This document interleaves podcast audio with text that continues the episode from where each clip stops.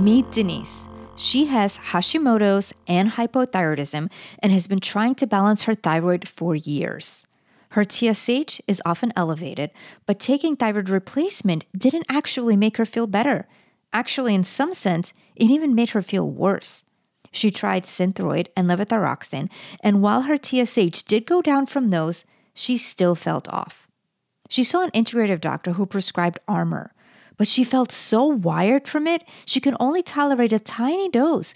And unfortunately, the small dose was not enough to keep her TSH in a good range, and it jumped back up. And she felt like she was back at square one. Her doctor then decided to try Tirosint with her. Now, this is a T4 only medication that's made with no fillers or excipients. Denise was excited and thought that that could make her feel better. Her TSH did go back down, and that was great, but she was still feeling tired and not feeling herself. Her doctor was out of options, and that is when she came to see me. I saw her labs and noticed that while her TSH and T4 were okay on the Tirosint, her T3 was really low, and that would explain why she was still feeling off. But from everything that she's told me, she could not handle T3. I knew that while she was on the right track, we needed a slightly different approach to solve her health mystery. Every year, thousands of people are told there's no explanation for their health concerns and no way to fix them. They feel frustrated, undermined, and lost. I know because that was me before I figured out the actual causes and reclaimed my health. Now I help others do the same. I'm Inna Topiler, and this is Health Mystery Solved.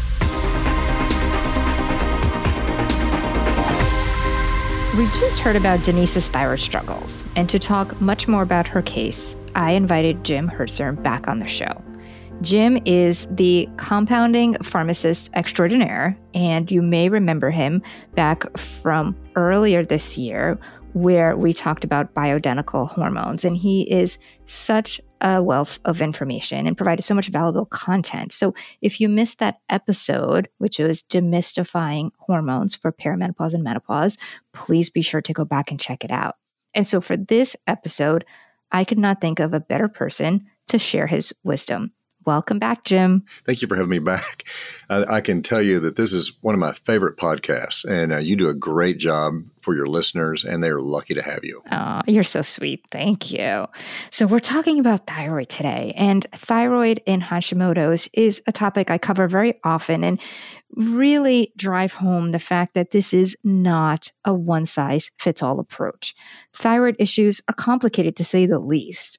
However, the more we know about what's going on with the body and the thyroid and the organs that support it, the better that we can tailor the support for it. And I always talk about testing all of the thyroid markers, which I'm sure you probably agree, you know, that we really want to see everything. It's not just about TSH, but it's looking at things like total and free T4 and total and free T3, the reverse, the uptake, and of course the antibodies, because so many people don't even know they have Hashimoto's unless we test those antibodies.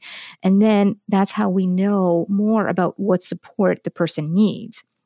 And speaking of support, while I think a lot of people are familiar with Synthroid, which is, you know, most commonly prescribed for hypothyroidism, there are so, so many other medications and other support for thyroid that may work better for different people depending on their case. So I would love to get into that. And Jim, tell us a little bit more. In addition to Synthroid, what are some of the other medications that are available? Um, of course, there are uh, different versions of, of, T4. T4 is Synthroid or, or uh, levothyroxine, and it is the storage form of thyroid hormone. The, the thyroid gland makes T4, and then T4 has to be converted into T3 to be active. And so, if you really want to know what's working in your body, we've got to look at T3. So, when we start looking at thyroid hormones to replace, uh, to replenish our levels, we've got to look at T4. We've got to look at T3. We've got to make sure, as you said, that reverse T3 is not uh, a problem, is not getting too elevated, because T4 can be converted to T3 under certain conditions. I mean, to reverse T3, excuse me, under certain conditions. And reverse reverse T3 does block thyroid activity. And uh, that means you're going to have your slower metabolism. You're going to have the, the brain fog uh, and the cooler temperature in the body, which means all your enzymes in your body are going to be extremely sluggish because enzymes are happy when your temperature is 98 degrees. When it's 97 and 96, your enzymes are not happy. So every biologic system in your body slows down.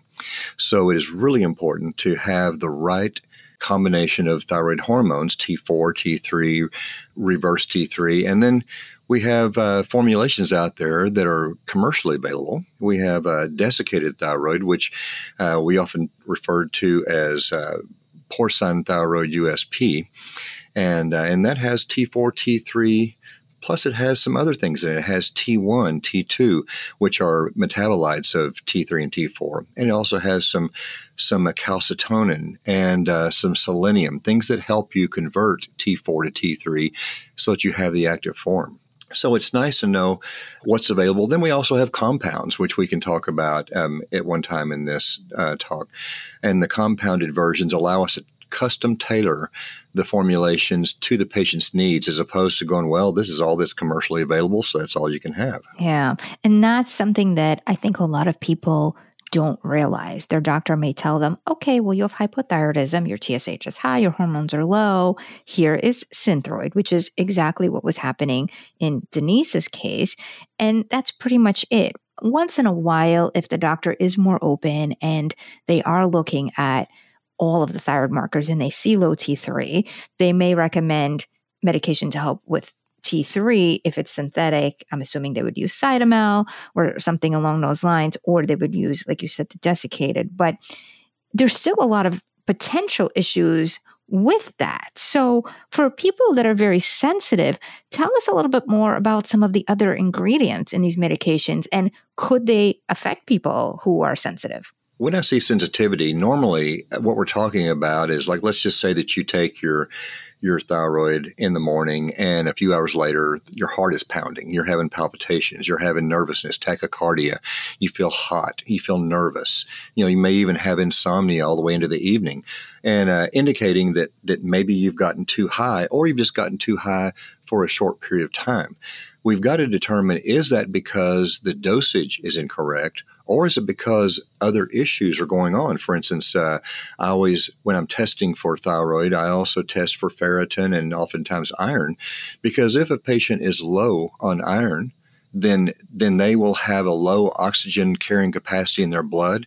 Therefore, when the thyroid stimulates their metabolism, then the heart is going to try to catch up to that metabolism to get oxygenation out to the body. However, since you have a low oxygenation within the the uh, hematocrit, you know the the blood, the red blood cells, then unfortunately their heart's going to pound and it's going to go fast. It's going to be have tachycardia, and they're going to have symptoms associated and thinking that they have high thyroid when in reality they have low iron or low ferritin, which is the protein that carries iron in the body. Does that make sense? You know? It does. And that is such a good point because you're right. So many people think that they are then maybe getting too much medication, but that may not often be the case. That's a great point. Yeah, I had a uh, one of my uh, patients, and and uh, she was losing hair. She had flat affect, you know, foggy brain, and her metabolism was slow. She was gaining weight, and and we had her on as much thyroid as she could tolerate without her heart just pounding out of her chest. And finally, I said, Doc, you know, can you please test her iron and her ferritin, uh, even TIBC, total iron binding capacity? And sure enough, you know, she was on the low side. She wasn't totally anemic, but she was on the low side. And when we got that fixed, all of a sudden, her hair came back, her her skin started glowing, uh, she started losing weight, and her mood improved dramatically, brain fog listed, lifted. It was all about getting her iron fixed. Isn't mm-hmm. interesting? Yeah. Now, this is also something that there's varying opinions, but in terms of iron levels, do you have optimal levels of where you would like to see, say, a total iron, a hemoglobin, a TIBC, and a ferritin? You know, whenever I look at this, you know, obviously everybody is an individual, and I never treat people as cookie cutter, one size fits all, as nor do you. And so when I look at these cases, I look at the entire case. I don't just look at, I'm just not just a lab rat looking at just one number and say, oh, where I look at, excuse me, I look where in the range they are. You know, are they in the lower part of the range? Are they out of the range?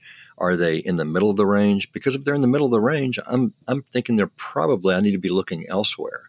But if they're in the lower part of the range, but they're in the normal range, which is where 95% of Americans mm-hmm. are, in and that means that, that you could be in the bottom of the range and be in the range, and the doctors going to say, "Hey, you know what? You're fine." For sure. Whereas I might say, you know what, you're in the bottom of the range. You made a D minus on that test. I want you to make a at least a B in order to pass this quiz. Does that make sense? Yeah, you know? yeah. So so we I look at at where in the range they are, and uh, and then I try to determine because every lab has a different range on that. Exactly. Therefore, I was just going to say if you're on East Coast versus West Coast. Yeah, I can't give you a number, but I can say if you look at the reference range and just say, am I in the low part of the range, the middle part of the range, the upper part of the range? Where am I? And then we can make a better determination as to do we need to look elsewhere for the issue? Well, and I think because the ranges vary so much, that number is probably important to some degree, right? Because some ranges are going to be a lot wider. So the middle, well, the middle range is still the best where you want to be, but on the lower part of the range, right, depending on where you are in the country, will be affected. I'm totally looking at symptoms. I'm looking at the case. I'm looking at symptoms, and uh, and when I see symptoms being alleviated, um, then I make sure with the labs that I'm not getting crazy. I'm not too high. I'm not too low. You know, so therefore, it's a way for me to validate what I'm reading clinically in symptoms in the patient. So, we were chatting before about some of the other things and the potential issues with some of the medications. And you were saying that iron plays a role because of how someone can then basically utilize the medication, so to speak. And then, what about in terms of some of the additives? Because each of the medications, for the most part, are going to have things that are added, whether they're colorings, whether they're things to, you know, if it's a tablet to kind of hold the tablet together. What are some of those things? And are you seeing issues with some of those with people? Oh, there's all kinds of controversy out there about which desiccated thyroid tablet, whether it's Armour or Nature-Throid or Westhroid, is the best so the, the active ingredient in there is porcine thyroid powder USP. And I can tell you that all, no matter which brand you get, you're getting the same thyroid powder and it's uh, standardized. And I can and also tell you that in every one of these, and no matter what they claim, all all three brands and any other brand that they might have out there is going to have lactose in it because lactose is part of the diluent that they use in order to standardize these porcine thyroid powders. Um, so there's always going to be just a touch of lactose. Now, it is not a lot. It's even for a lactose intolerant person, it's probably not enough to even cause any issue. Um, and of course, they're going to have triiodothyronine, which is T3, and the thyroxine T4, and as I said earlier, T1, T2, and some some proteins, some thyroglobulin proteins. But they're going to put other things in there, as you said, fillers, and uh, like calcium stearate or dextrose, um, you know, microcrystalline cellulose, uh, sodium starch glycolate, and in and uh, titanium dioxide to give it, you know, that white color.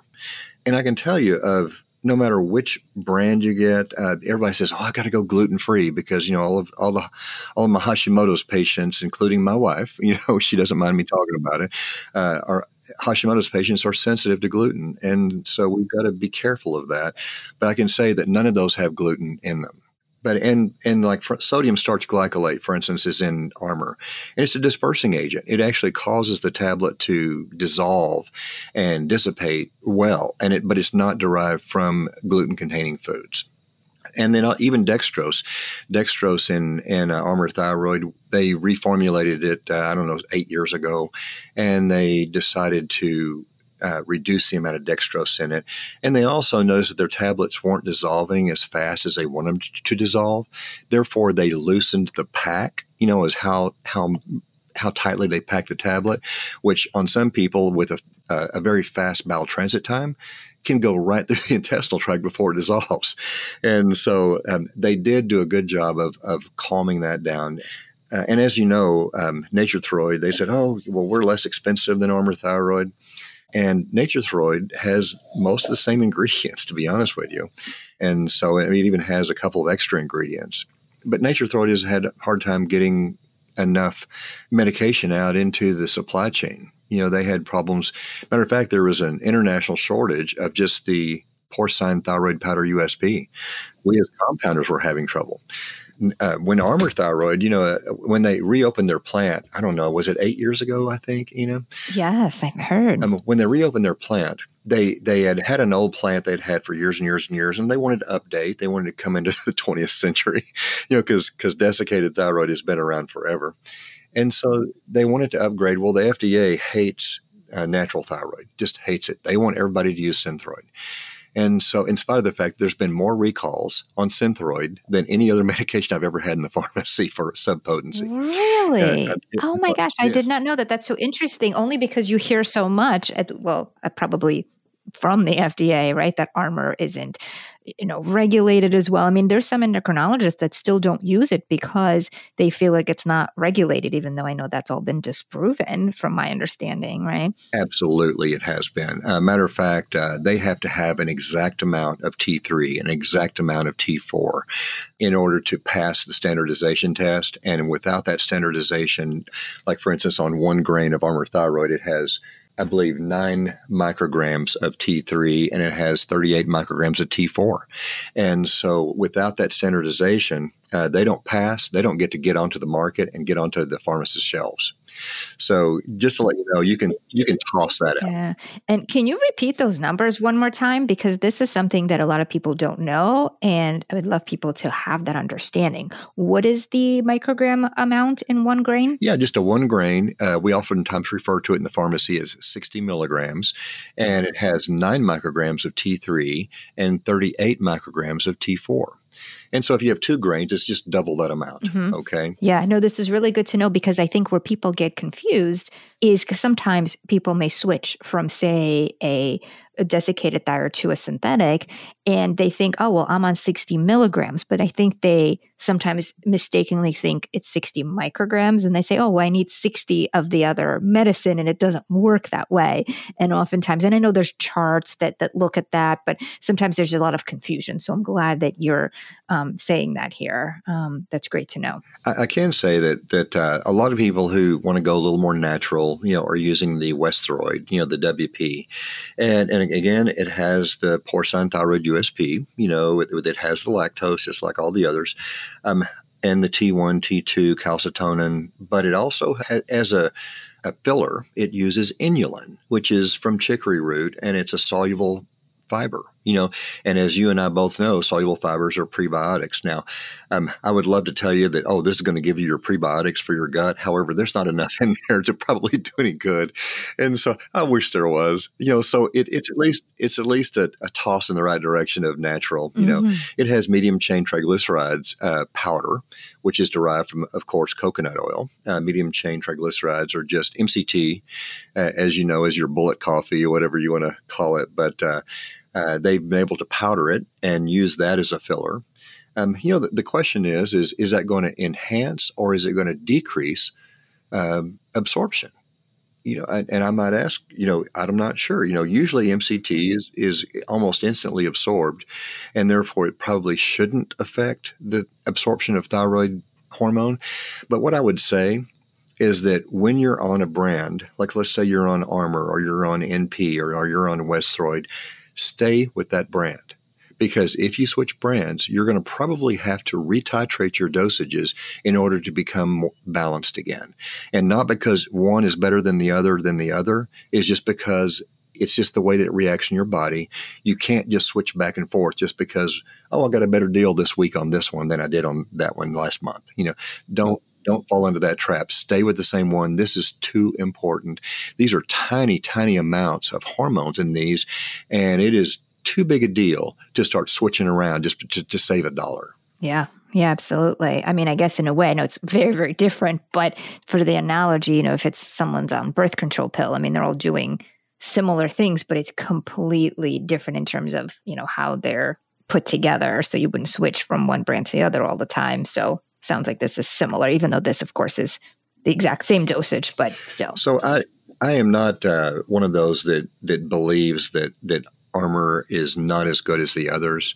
Um, I have had too much experience and su- patient successes, you know, successful patient outcomes with one ver- and with the next one and with the next one. Matter of fact, I, I tended to have the least um, consistency when I was using NP. It was such a good price that a lot of patients chose it, but I seemed to have trouble with the consistency in that one more so than I did with the Armour or with the Westhroid. Mm. Interesting. And I, then, and be honest with you, this is experiential. This has nothing to do with any study that I've ever seen. I'm just talking about just my experience with my patients. Gotcha. So, what are some of the downfalls of the medications that are already sort of preset? I mean, we talked about some of the extra ingredients, um, but what else? You know, um, one of the things that that I um, have a rule because I I do treatment plans for my patients uh, a ton. Matter of fact, that's most of my job is doing treatment plans for patients. And so the doctors just say, you know, you're the thyroid whisperer. Please help me with this case. I can't, I cannot figure it out. And uh, and I do have some rules that I follow, and uh, it may be similar to your rules, you know, because you know you you are such a wealth of information on thyroid. Um, but when I'm teaching my class, because I teach a lot of doctors how to do this, um, and in in the thyroid class, I, I usually say once you get to two grains of the desiccated thyroid, you know, the Armour thyroid, the Westhroid, the Nature-Throid, once you get to two grains, you're now using um, 76 micrograms of T4. And uh, when you go much higher than that, then what you risk is you risk that T4 converting to reverse T3, and especially in p- patients like Hashimoto's, patients with with uh, chronic inflammation, patients with autoimmune diseases, maybe not even Hashimoto's, um, those patients are going to have a more of a tendency to, to convert to reverse T3 at a higher rate than maybe a healthy patient. So the higher you go on your desiccated thyroids, the more likely you are to be to be problematic in your T your reverse T3 levels, meaning it's going to be blocking your thyroid activity. Yeah. So now, do you feel that is the case with the desiccated versus if you're on say synthroid going to higher dosages? Just curious. Um, it, it's actually both because T4 is T4. It doesn't matter okay. if T4 is in desiccated or T4 being taken by itself.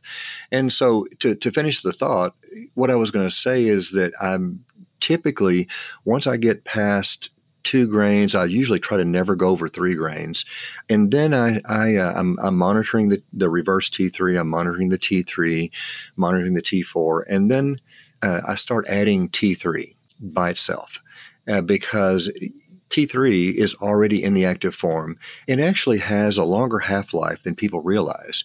You know, T3, everybody thinks that T3 has such a fast onset of action, and they think, well, it must also get out of your system fast, and that's not true. You know, um, you have steady state levels for a, a day and a half to two days. And so I typically make sure that my patients I want to make sure their T3 is optimized. I'm not as worried about the T4. I'm not worried about as, as worried about TSH. I use those as markers, you know, to make sure that I'm doing a good job.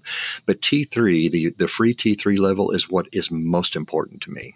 And also an absence of uh, high levels of reverse T3. Right, for sure. Typically on our patients, we'll titrate.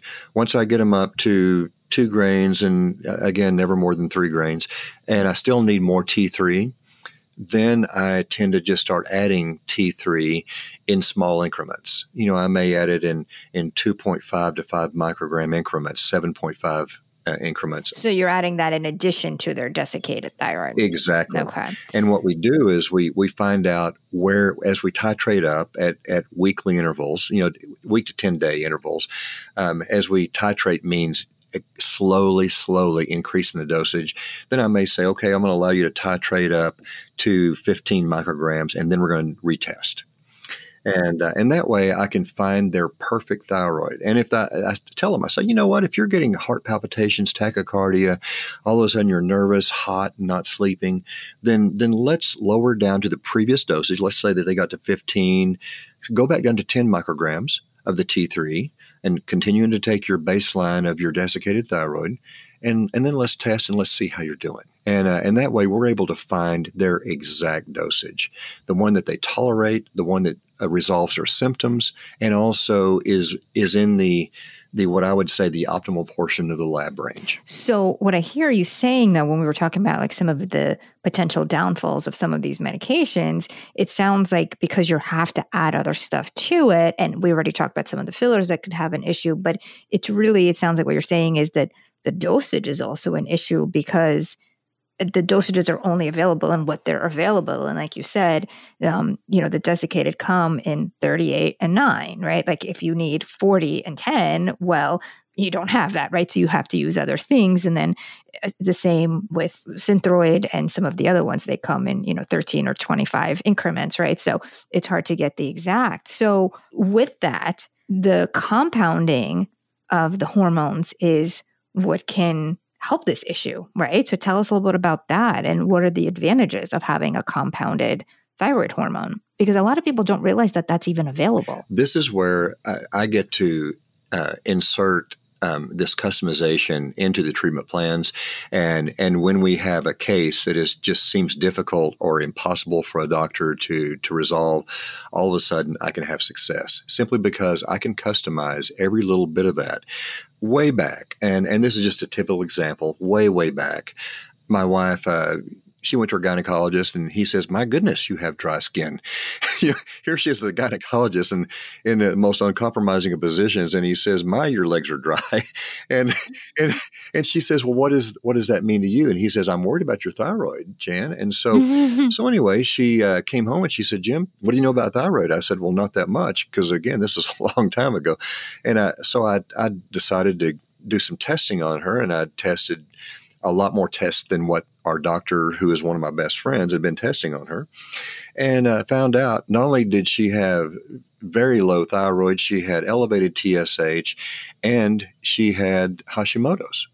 You know, she had she was both uh, TPO and thyroglobulin antibody uh, positive, and and she had very high levels. And we wondered what was going on with her that that she had this. So, so you know, they they tried Synthroid. Well, she felt worse. You know, the T4 and, and as is common in Hashimoto's patients, they just don't do as well as a rule. As a rule, then there's always exceptions, but as a rule, um, 80 to 90 percent of cases are not well controlled with just T4.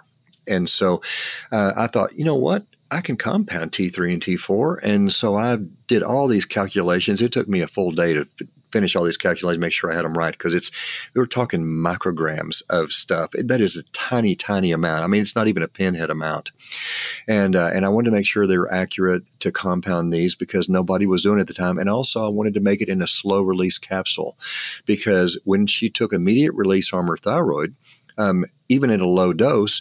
Um, we could only get her TSH down to 16. We want it down to two or one or even less well, we could only get down to 16. It was at 35 before we started giving the Armour thyroid, but she was having palpitations. She just could not tolerate it.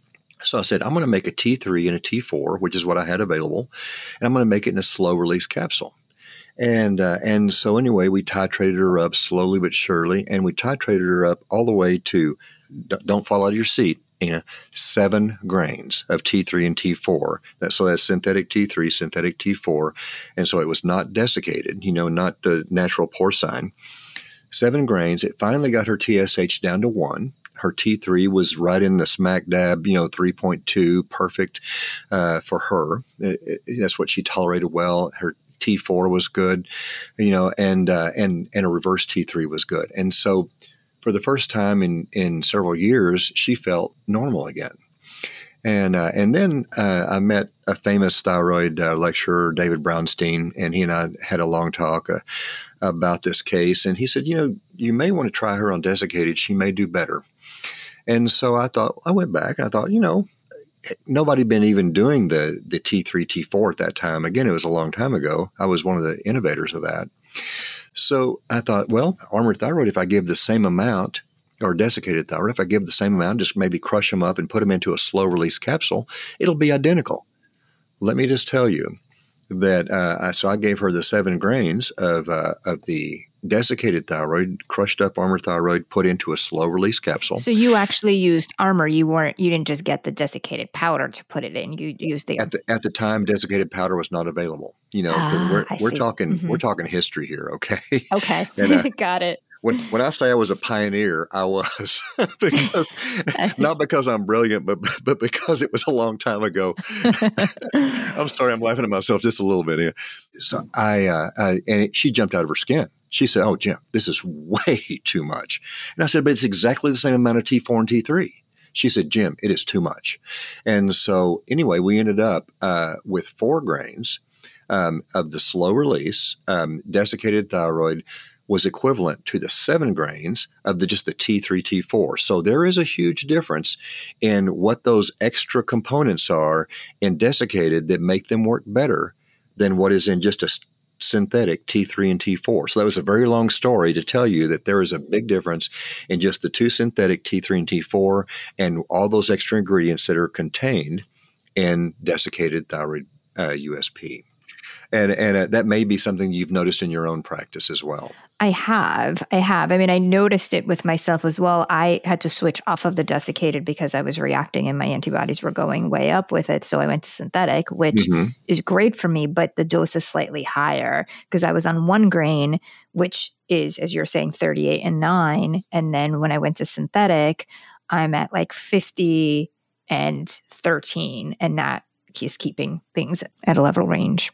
for me. I really do like the idea of of titrating with T4 does not have to be slow release and you know we can talk about immediate release and slow release and and and I can compound T4 in a slow release capsule but the reality is is T4 is already slow release um, it's slowly converted to T3 or reverse T3 um, at a at a very gradual rate now on the T3 side you know the active form of thyroid hormone we there are a lot of people who, even if they need more T3, they can't tolerate it if it's immediate release because it does slam you. I mean, I can't think of another word to say other than slam you, and uh, and so I don't have all that much tolerance with the um, immediate release T3. And so, therefore, I encourage patients to use the slow release T3 so they do have good tolerance. And, uh, and we may have to use a little more. I'm not worried about how many micrograms I, I use. I'm worried about what is the level, the steady state level, 24 hours after the last dose. And that's when I, I say, okay, we're getting this case under control when I've got that T3, that, re, that free T3 level at a, at a nice level um, in the labs. So, as I'm thinking of my listener, I know that one question that they would probably have is we're always told that we need to have our thyroid medicine on an empty stomach and wait at least 45 minutes, if not even an hour, to eat. So, if we are doing a slow release. How slow is the slow release? And does that mean they have to wait longer to eat? Because if they eat in an hour and it's still releasing, is that going to affect the absorption? That's a good question. And no, um, be honest with you, we're talking about um, the capsule, when you have a slow release capsule, we, we put in there something called E4M, which is just a plant cellulose compound.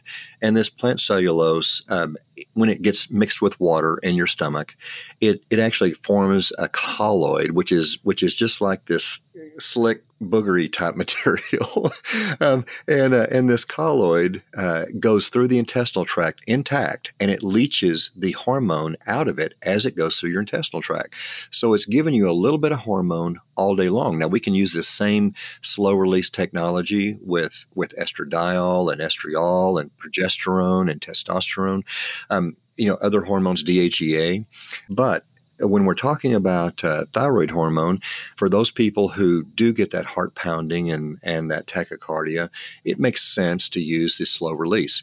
The only time the slow release is not a great choice, and I can tell you from just lots of patient experience, is if they have really fast bowel transit time. In other words, the slow release capsule doesn't have time to fully uh, leach all of its active ingredients before it gets eliminated out the back door. Or number two, if they are extremely constipated. Um, when they have a very slow bowel, I mean, really slow bowel, sometimes the slow release capsules just don't do the trick you know and so um, and and to be honest with you there's no hard and fast rule it is just if it's not working in a slow release then i switch to immediate release Yeah. And but what about in terms of the food? Is it because it's going into the intestines first anyway before you would eat breakfast? It's sort of ahead of the food. Is that how you think about it? They don't have to worry about it. Exactly. That's exactly okay. right. That's exactly right. Yeah. Um, you still want to wait 45 minutes. You always you and now I have some patients who say, Jim, you know, I, I uh, I forgot to take it in the morning, and then I eat breakfast, and next thing I know, it's that evening, and I just skip the dose the whole day. And I said, you know what? It would have been better if you'd have taken it with your breakfast as opposed to just not taking it at all. Yes, you're going to lose a little bit of the dosage um, with maybe some some uh, interactions with food, but please just take it, and then tomorrow remember to take it on an empty stomach. Like I take mine when I get up, my feet hit the floor, I go take my thyroid, and then I go use the restroom. I've, mm-hmm. I've got my routine down. Me too. Know? I put it out the night before on my nightstand with a glass of water, so it's always there. You know, and people say, "Well, how do you get that routine down?" I say, "Well, gosh, I can remember to brush my teeth, and I can remember to take my thyroid." You know, yep. so yep, hundred percent for sure. So that, and, you know, you know, we we discussed briefly, um, you know, privately that that you have a preference for immediate release desiccated on patients, and I do too. Um, oh, I no, can not necessarily. I mean, I think it's so. It really depends. Yeah, I for me personally, like immediate release synthetic, which is what I use, but everyone's so different. So absolutely. And all I was going to say is that I don't disagree with the fact that that if a patient can tolerate immediate release, um, desiccated or um, T3 and T4, then great. But if they don't, we've got the option of the slow release. Now, I can tell you that, again, when we have a slow release capsule, we're going to probably have to give anywhere from, from 30 to 50% more in order to achieve the same uh, serum levels. Ah, um, that so, is great to know. And I think that people are really going to appreciate that. Yes. Mm-hmm. So, in other words, you can't you can't be taking, uh, let's just say, one grain of Armour thyroid immediate release, and then to say, you know what, I'm going to take time release and take the same grain and expect the same result. It is not going to happen. It's going to be like you took a quarter to a half a grain, and and I can tell you from experience that we have to up our game whenever we're using slow release. So we got to use more hormone, which doesn't bother me a bit. I don't care how many milligrams or micrograms we use. All I care about is what is the outcome of the case? What's going to work for the patient? Yeah. Now, do you think, and this is, I don't know if anyone can really answer this, I don't know if there's ways to know, but do you feel like if you're using a higher dose, that possibly that can signal to the thyroid that it doesn't need to work as hard because it's coming in and then it becomes more quote unquote lazy. Some people do say that. What are your thoughts? You know, I have that conversation with patients all the time. And uh, and they say, well, if I get on this thyroid, am I going to have to stay on this? I was going to go. Well, yeah, you probably are because you know you need it.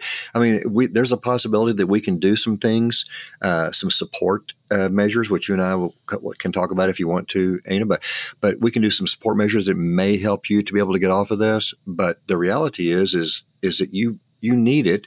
And uh, if we've optimized everything else in your body and you still need it, yes, you're going to probably need to be on this the rest of your life. But that's a whole lot better than having foggy brain and, and gaining weight and uh, getting metabolic syndrome and having increased heart disease, increased mortality, uh, and morbidity and mortality associated with low thyroid.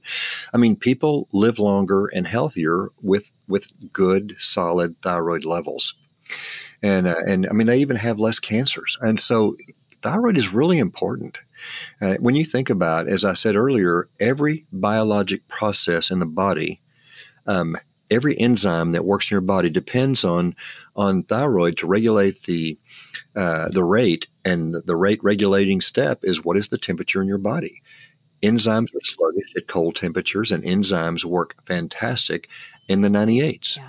Yeah, this is such a good point, and I'm really glad you're bringing in that because this is a conversation I have with a lot of people as well. You know, just through listeners of the show, and also just uh, clients in my practice as well. And people do ask, you know, can I ever get off? And like you said, it depends. There's certain support, and you know, especially if someone has Hashimoto's, it's more about uh, balancing the immune system, but then getting the hormone levels where they need to be is a whole other thing. And I think people look at me as someone who comes at it more from a holistic perspective and they think that I'm going to say, no, no, like we're not going to do medicine and we don't need medicine. And, you know, I think you're so right. Like I look at thyroid medicine a little bit differently than potentially other medicines, right? Like if there's certain things we can do without medicine, great. But thyroid medicine, I almost don't even consider a medicine, right? I mean, it's an essential hormone, like you said. And I had a personal experience with this where I first, when I first finished school, I saw that I had some thyroid issues, but I was so anti medicine because at that point I was like, everything natural is good and everything that is, you know, pharmaceutical is bad. And,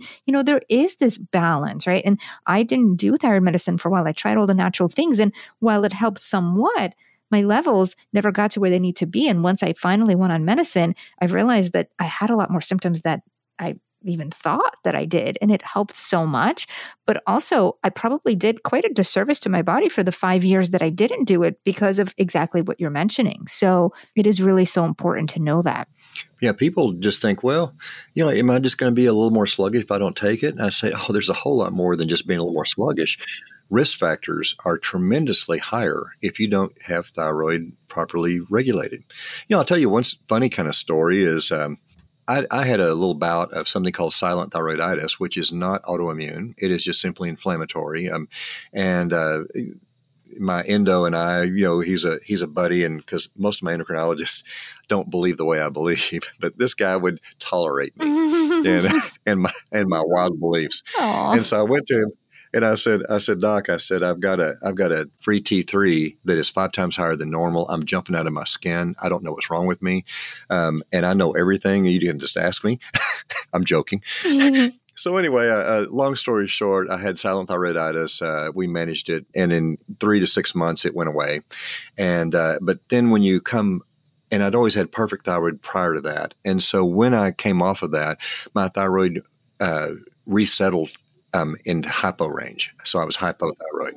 So I started taking thyroid, and I was on 120 uh, milligrams of, of Armour, and I was using slow release because my heart had been pounding so hard for six months from the hypothyroidism, hyperthyroidism that uh, that I had used slow release, and I was also using 20 micrograms of T3, and had my levels really looking good, and I was uh, feeling more like myself again, thank goodness then I learned about something called dose naltrexone, and uh, and so I, I, started the dose naltrexone, and within um, about thirty or forty days, I started noticing that I was having symptoms of high thyroid again. I thought, oh crap, I have got silent thyroiditis back, and uh, and I tested myself, and it wasn't. Um, it actually was just causing my uh, peripheral tissue sensitivity to increase. So that means the de- 1, which is the enzyme that converts T4 to T3 in peripheral tissues, was working much more uh, efficiently. And uh, and I'll be darned if uh, if if I had to lower my dose to 30 to 45 milligrams. Matter of fact, I take 30 milligrams one day uh, for two days. And I take 45 milligrams the next day, and then back to 30, and I don't take any T3 anymore. It it caused my body to work so much better, my thyroid to work so much better. It caused my receptor sites to be so much so much more sensitive that I was able to reduce my dose by two thirds. Now that was kind of a cool win, and so I didn't. I wasn't able to stop thyroid, but I was able to significantly reduce my levels, and I haven't had to go up. And gosh, it's been four or five years now that I've been on Lotus dose naltrexone. So you're still on it? Yes. Uh huh. Mm-hmm. Yeah, and that's a very fascinating um, topic, which I think would be a topic for another show because we can probably talk for two hours about low dose naltrexone, but I'd love to have you back to talk more about that. I know that a lot of you bet. I just wanted to wet your whistle that that it was really effective on thyroid. It, it's effective for so many different things, and uh, and that's a, another day's talk, as you and I both know. But but I did want you to know that that it made a dramatic impact on me, and and matter of fact, it's made a dramatic impact on my wife who has Hashimoto's, and uh, and now that she has gone totally grain free, not just gluten free, but grain free. Um, you know, she is doing so much better. I mean, that that spark is in her eye again. She has these beautiful blue eyes, and her her uh, that spark is back. Her brain is back. I mean, she has this incredible brain, and and so it's amazing to see her doing so well. And uh, and I do attribute it to several things, including dietary um, and LDN. So, yeah, for sure. Well, and it makes sense because they all work together, right? You know, when you're going grain free, you are also eating naturally low lectin. And for so many people with Hashimoto's, because so many people with Hashis have the HLA celiac genotype, right? So we know that there's gluten, but oftentimes they may be sensitive to wheat germ agglutinin, which is a lectin. So a lot of the lectins can react. And there's, of course, cross reactive foods with gluten. Um, so the grain free is really helpful. And then the LDN is going to have this natural sort of balancing effect. I mean, obviously, there's so much more, but in a nutshell, you know, sort of balancing effect on the immune system. So there's going to be less, hopefully, flare ups, and then the thyroid can stabilize. That makes a lot of sense. And it really is helpful for so many people. So, Jim, for those who are considering compounding because they may be either having reactions to some of the other medicine or maybe the dosage is not what they need and they can't get it with what's available. They sometimes wonder, well, how accurate is the dosing? Because if someone is actually putting them in capsules, is it computerized or how is that done? Thyroid compounding is the hardest compounding that I do. Um, it is the most complex. It is it requires the most diligence and the most technique, the most knowledge in order to put out a product that is what it says it is. Um, it's easy to think that you're doing a good job in compounding, but the only way to know for sure is to get testing done. So um, I remember the state board of pharmacy came in quite a few years ago, and uh, they said, Jim, do you ever do any testing on potency testing? I said, well, sure. I test my hormones. I test all kinds of stuff. They said, have you ever tested any of your T3 capsules? And I said, well, yeah. And, uh, and I pulled out two sheets. Um, one had 99% and one had 101% T3 in it of the two capsules we sent in for testing uh, on two different tech, uh, technicians that I had working for me. And I said, I'm really proud of these because I just got these back, you know, just a couple of days ago. And they said, Gosh, Jim, we have never been in a pharmacy, and this is in in uh, my state board, never been in a pharmacy that had passing tests on T3. And uh, and so I just want to caution folks that that most compounding pharmacists want to do a good job. And most compounding pharmacists are really ethical. But if you want to really find out okay, are they good enough to do T3 or T3, T4 compounding? Ask them for a potency test uh, that they passed on that to prove their their processes because it is really really difficult. I mean, I have a twenty thousand dollar machine that mixes the powders so that I know exactly how much the the filler is mixed with the active ingredients. Um, it's twenty thousand dollars, and uh, and then our technicians have to pass potency tests before I can even let them even try a thyroid because it is the hardest one to make. And is that because it's just such small dosages? Exactly. They are tiny dosages. They're adherent molecules, so they can adhere to the side of the container.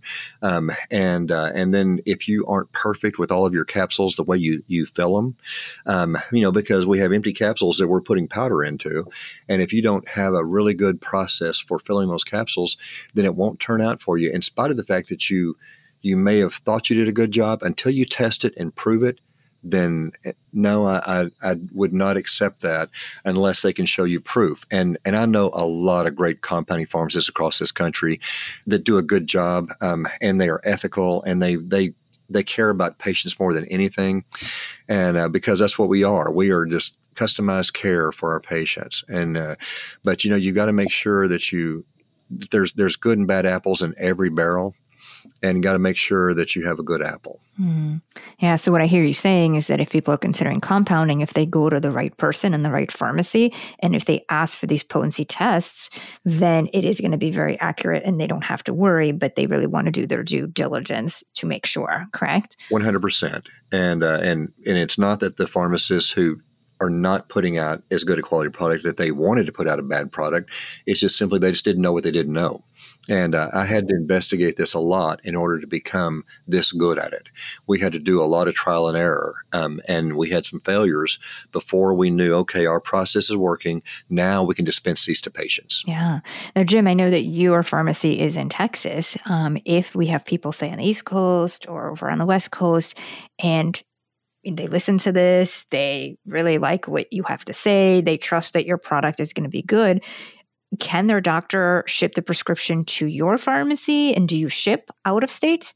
No, we don't. And uh, I take care of patients in Texas, and uh, and then but I have lots of buddies across the country. There's there's seven thousand compounding pharmacies in in the country, but I can tell you that that when you look for a quality compounder, look for to see if they are PCAB accredited, PCAB, PCAB accredited. If they're PCAB accredited, that means they go through. Matter of fact, we got our accreditation uh, visit coming in next week, and it'll be our third time to be uh, to go through this process, and it is extremely extremely tough. and uh, and so anyway, they look at every little nook and cranny of our practice and how we do things and how we we can uh, claim that we have good quality and that we have safe products and that we they are what they say they are. Now, is there a website where people can look and see a list of pharmacies or compounding pharmacies that are accredited? Yeah, and and if you if you look at even if you look at the website of compounding pharmacies in your area, you're going to see some of them that have the PCAB logo on their website because they're only allowed to use that if they are PCAB accredited. So that's another way to do it. You know, you just say, where's my local pharmacy? Look, compounding pharmacies in my area, and then look for the guys who are PCAB accredited because they are the tip top of the heap. Okay, that's great to know. And and also, um, you know, I, I do hope that some of the listeners will understand that, that compounding is under assault right now. And uh, the FDA does not like us. They don't like what we do because we're not manufacturers. And therefore, they are working very diligently to shut us down. And that and it's one thing to lose an industry, but it's another thing to lose access for patients and the doctors to have the option to say, you know what, I need a, a slow release T3, and there isn't one commercially made. Thank goodness I've got Jim and other pharmacies like him on the on my corner that I can say this. And and if you value that kind of care, then it'd be good a great idea to go to to www.compounding.com and and put in a few good words um, on the patient testimonials for compounding so that we can continue to fight the good fight because we are have a national campaign right now to preserve access patient access and the doctor's access to compounded medications for these customized formulas yeah. And it's so unfortunate that this is happening because, as you just explained, there are so many benefits of compounding from the type of other ingredients that, you know, you don't have to have some of the potential fillers, the fact that you can do time release and you can really get as specific as you need with your dosages, which is just huge. You know, this way people don't have to have five different bottles of five different brands of things so that they switch back and forth, right? Because for a lot of people, that's what they do. You know, they'll have a Synthroid uh, 88 and then have Synthroid 100, and then they have Cytomel of 5 and 10, and they, you know, kind of try and get it to where, you know, versus just taking one. So there's so much value and convenience, you know, and obviously health benefits in compounding. And it is very sad that, you know, all of the compounding, I know we talked about bioidentical hormones earlier in the year, you know, and thyroid compounding is kind of in that same boat. So anything that we can do to help to support this. Um, so for everyone listening, please go to compounding.com. You know, there's a petition you can fill out. Um, there's a testimonial. You know, if you've done anything that's compounded and you've seen benefits, it would be really, really helpful um, if we can all support it. I so appreciate those good words. Thank you so much, Inna, for that because uh, we're we're here for our patients, and uh, and if you know, it, people say, "Oh, you're just trying to save your business," and I'm and saying, you know what, um, money doesn't make me happy. I don't do this for the money. I do it to take care of patients. I'm a caretaker, and most of my compounders are caretakers, and they just wanted they just want patients to be happy and healthy. And uh, and I really don't even think about that. I think about you know, am I am I keeping my employees employed? Am I am I taking care of my patients? And that's what's important to me, and that's what's important to most compounders. Of course, and I mean, I know just from when you and I have chatted in the past, I remember we couldn't find a time to connect so we can figure out timing for the episode, and it was a Saturday, and you were saying, "Well, I'm actually going to someone's house to help them with the medicine." You know, it just shows how dedicated you are. I mean, you really. Um, you really are. So thank you so much for first all the work that you're doing and spreading awareness about this and, and helping everyone keep their compounding hormones, but also for all the information you provided here. There are so many things that people don't always know because they just think Synthroid and Synthroid and that's it. But, you know, in terms of T3, like we talked about, the time release and all of the dosages. So thank you so much for being here and sharing all of this with my listener. Well, thank you for the service you're doing. You're an incredible gift to your listeners, and they are so lucky to have you. As you just heard, finding the right thyroid replacement can be a bit of an art in addition to science, and there's so many different options. Thankfully, though, because there's so many different options, that gives you a lot of choices. So this way you can find the best support for you. Now, based on Denise's trials and previous blood work, it seemed that she needed both T4 and T3.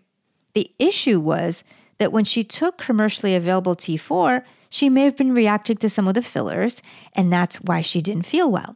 And then when she tried desiccated thyroid, that has both T4 and T3 in it, she felt super wired and couldn't take very much of it. And the little bit that she could take was not enough to bring her TSH down and out of the hypothyroid state. Now, also, she has Hashimoto's, so we know that her thyroid is being attacked, and it was likely attacked on the actual thyroid where she wasn't producing enough hormones on her own, but it was also very possible that the attack could be happening where the conversion happens from T4 to T3, and that's why she wasn't converting as well. So she did need the T3.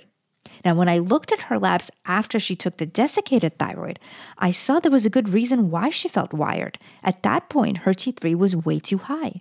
What was happening was that desiccated thyroids like Armour or Westhroid, they have a fixed ratio of T4 to T3. There's 80% T4 and 20% T3. Denise needed some, but likely she didn't need that much, and the T3 was too active for her. Thankfully, we had another option, and that was compounding. This is an option that her doctor has not tried, and I knew that it was going to make a big difference for her. Since she was doing okay on the Tirosint, we opted to go with synthetic support.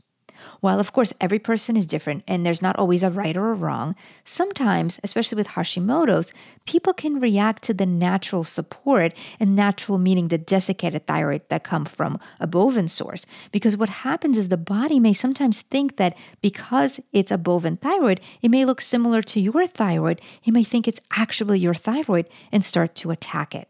It's not that common, but it does happen. It actually happened to me. So, since she was already doing okay on the Tirosint, which is synthetic, and so that we didn't have to mix too many different things, we worked with her doctor to prescribe a synthetic T3 with a dosage that was less than the amount that was in the desiccated thyroid that she took before, but also a dose that was in a time released form. Now, by the way, I know that the word synthetic support may sound like a bad word, especially when we talk about health and natural wellness, because synthetic typically isn't a good thing in these cases. However, synthetic thyroid hormone is a little bit different. When it comes to thyroid hormone, the synthetic hormone is really the same as your own thyroid hormone. So, this would be very different than saying something like synthetic estrogen versus bioidentical estrogen. So, when you hear synthetic thyroid hormones, please don't think of that as a bad thing. So with Denise, we started on five micrograms of synthetic T3 in a time released form. And she did great. She had no issues, she was not wired, and she was feeling better. When we retested, her T3 was better, but it was still a little bit low. So her doctor decided to go up a little bit and went to 10 micrograms. On this dose, she felt even better. And then when we retested the labs, her T3 was now in the optimal range. So she's now taking a combination of 75 micrograms of Tirosint and 10 micrograms of compounded time release synthetic T3 and is doing really, really well on that. She was wondering if at some point she might be able to get both medications compounded so that she didn't have to take two separate pills. And that, of course, is possible. She was instructed to wait a couple of months just to make sure that this really is the right dose for her. And if that's the case, the compounded pharmacy could then do both compounds in one pill. Denise was really happy to have an answer and to be feeling better. Now, if Denise sounds like someone you know, can you please share this episode with them? And be sure that you subscribe to the show so that you never miss an episode. And remember, when it comes to your health issues, please, please don't give up. There is so many different things that you can do. The answers are out there, and there really is hope. I'm Inna Topiler. Thank you so much for listening, and I will see you on the next episode of Health Mysteries Solved. All information, content, and material on this podcast is for informational purposes only and is not intended to serve as a substitute for the consultation, diagnosis, and or medical treatment of a qualified physician or healthcare provider.